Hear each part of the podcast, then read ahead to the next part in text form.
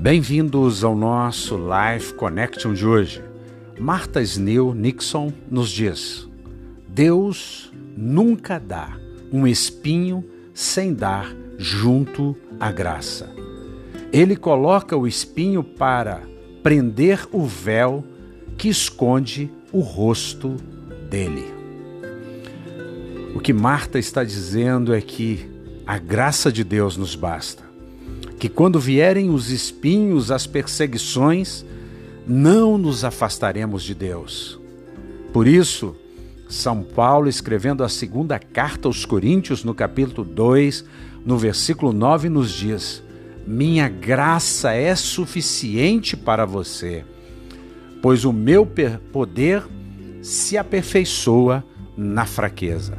Foram as palavras do Senhor para ele quando ele pediu: Senhor, Tira esse espinho da minha carne.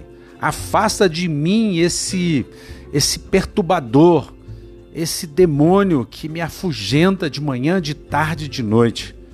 Mas Deus fala para Paulo: A minha graça é suficiente para você. A minha vida é suficiente para você.